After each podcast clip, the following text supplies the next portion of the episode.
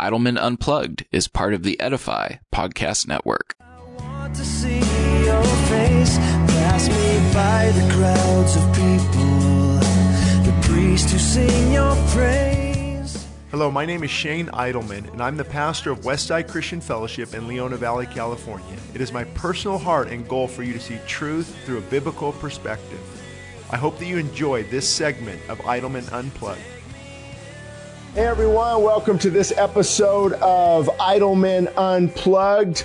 I've got an interesting topic for us today, and that is, should we ever use preferred pronouns? Should we ever use preferred pronouns? And the funny thing is, I was getting ready to do a podcast like this, but then I just came across a guy named Shane Pruitt on Instagram. Shane Pruitt on Instagram has the same first name as me and looks like a younger version of me regarding what he talks about. So, but this is so important. I want to share it with you. Here are 4 reasons why I don't use or ask for preferred pronouns.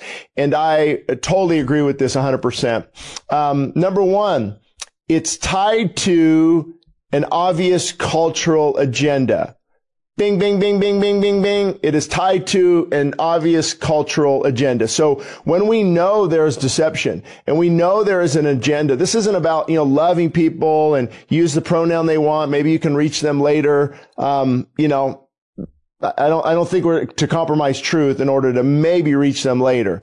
But he made a great point here. He said, this was never a thing until very recently. We don't typically use third person pronouns when talking to someone anyway. So I've always thought, why would I call you they, them when that's not linguistically correct? You're not a they or a them. That's a plurality. You're a person and you're either he or she. So I think we can still love people and speak the truth in love. Number 2, as a Christian leader, how am I going to be a steward of the truth while at the same time affirming a lie? Man, again, Shane Pruitt, I'm reading his Instagram post. That's it. How can I be a Christian leader while at the same time stewarding the truth, while at the same time then saying something that's not true, affirming a lie. That's what it actually is. It's affirmation, affirming a lie. You cannot transition to something else. You can't be a he, she, they, it. It's just not true. And we're given, what's happening is we are giving ourselves over to a lie. A strong delusion, I believe, that we're giving ourselves over to a lie. They're beginning to believe this strong delusion. Think about it. This is not true. This is grossly distorted. It's a lie if I've ever seen one. Yet all these people are embracing it. We have a Supreme Court justice who can't say what a woman really is. I mean, this woke, godless this culture is delusioned, and they call you delusional when you have the truth, but then the truth is they're delusional because they're running from the truth. Woe be to those who call good evil and evil good. He goes on to say, number 3, when will the shift take place? Some people say that we do it for the spiritually lost, okay? And I've thought about that before. Hey, my name is, call me him, or I don't know, them, but okay, they're lost. They don't understand God's truth. So am I supposed to capitulate and just, okay, let me call you what you want to be called? But then he goes on to say, however, what if they do become a believer at some point? And then at what point in the discipleship process do you have to tell someone that you actually never believed in their preferred pronoun? To begin with, isn't it better to lovingly stick to the truth from the beginning so it doesn't seem like a bait and switch down the road? Wow, he's nailing it here, Shane Pruitt. Not only that, bait and switch, but also they become a believer. Then they're going to wonder why you didn't hold to the truth. Why did you compromise in this area? And it's just no good way out of this. Number 4, I love number 4 as well. Others in the ministry are watching. If I compromise there, then I have to also ask, am I discipling people, to believe the whole movement is okay? Who see where it was slippery slope.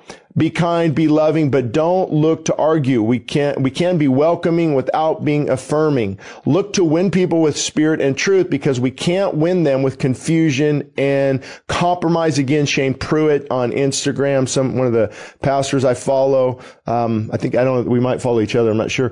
But, the irony is he kind of led to something I wanted to briefly discuss in spirit and in truth. So, what's happening? Well, it's hot in here. What's happening is, and I don't do makeup and all that stuff. So it's just real Idleman Unplugged. So anyway, that was a rabbit trail.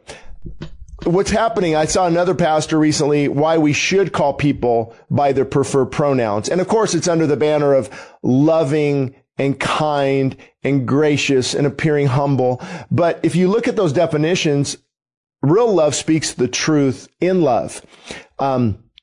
Real kindness is helping people out of their sin. Real humility is humbling yourself under the mighty hand of God. It's not bowing to a godless agenda in the hopes of not offending. Actually, when you do that, man, I don't want to offend them. Well, I just offended God. I mean, you can't have it both ways. It's one or the other. So, I didn't want to do a long podcast on this. I think it's important, that you share these 4 points on why I agree with Pastor Shane Pruitt. This is Pastor Shane Idleman. I agree with those 4 principles. And not only 4 principles, those are 4 biblical truths directly from the Bible on how we should handle this issue. Now, again, you don't be mean-spirited and do little memes and sarcastic and in your face.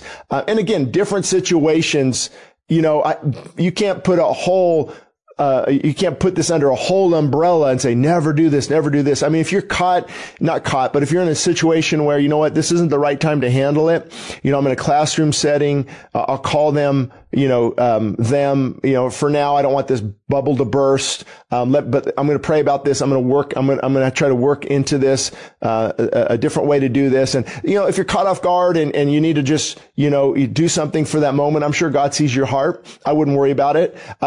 As of now, I haven't used anyone's preferred pronouns, because it's not linguistically correct. According to our language, it's not them. It's not a them. And so, I haven't been in a challenging, well, I've been in a few where, they prefer a certain pronoun, but, there's ways around it and just avoid the topic. But at some point, I think we are to lovingly speak the truth in love. And that's you really want to help people in the middle like this, or not in the middle, but actually caught in sin.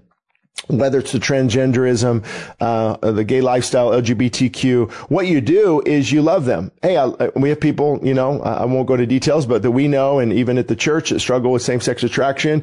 And hey, we love you. We're here for you. We all struggle with something, for sure.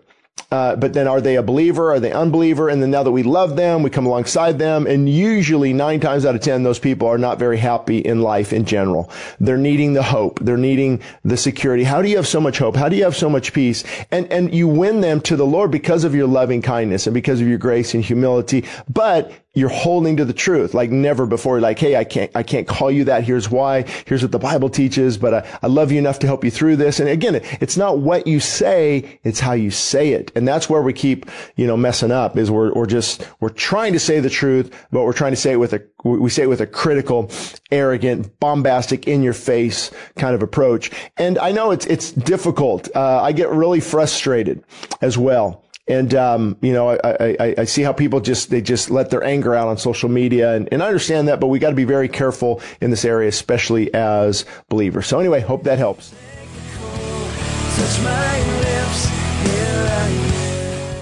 If you've enjoyed this episode of Idleman Unplugged, be sure to send us your ideas and topics for future episodes of the podcast. You can send us an email at WestsideChristianFellowship.org. or ShaneIdleman.com. Thank you for listening to us today, and join us again on the next episode.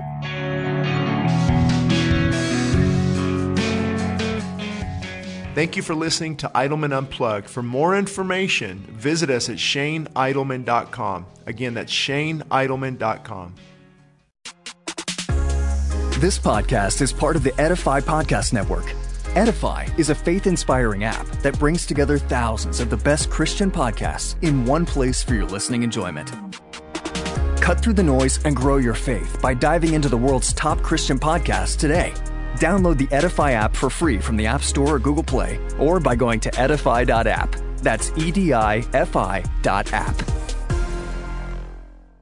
El Paseo Publications proudly supports the Westside Christian Fellowship Radio Network. We are committed to quality and Christian publication. Free ebooks can be found at WestsideChristianFellowship.org under free ebooks. Books such as What Works for Men and What Works for Young Adults will help readers understand that the obstacles ahead are never greater than God's power to take you through. Books such as What Works When Diets Don't and Feasting and Fasting demonstrate how health can be achieved from a biblical perspective. Other free books such as Answers for a Confused Church and Desperate for More of God show the importance of fully surrendering our lives to Christ. And One Nation Above God is a must-read for anyone concerned about the direction of America. Again, free downloads of these ebooks are available at westsidechristianfellowship.org. We are happy about partnering with the Westside Christian Fellowship Radio Network.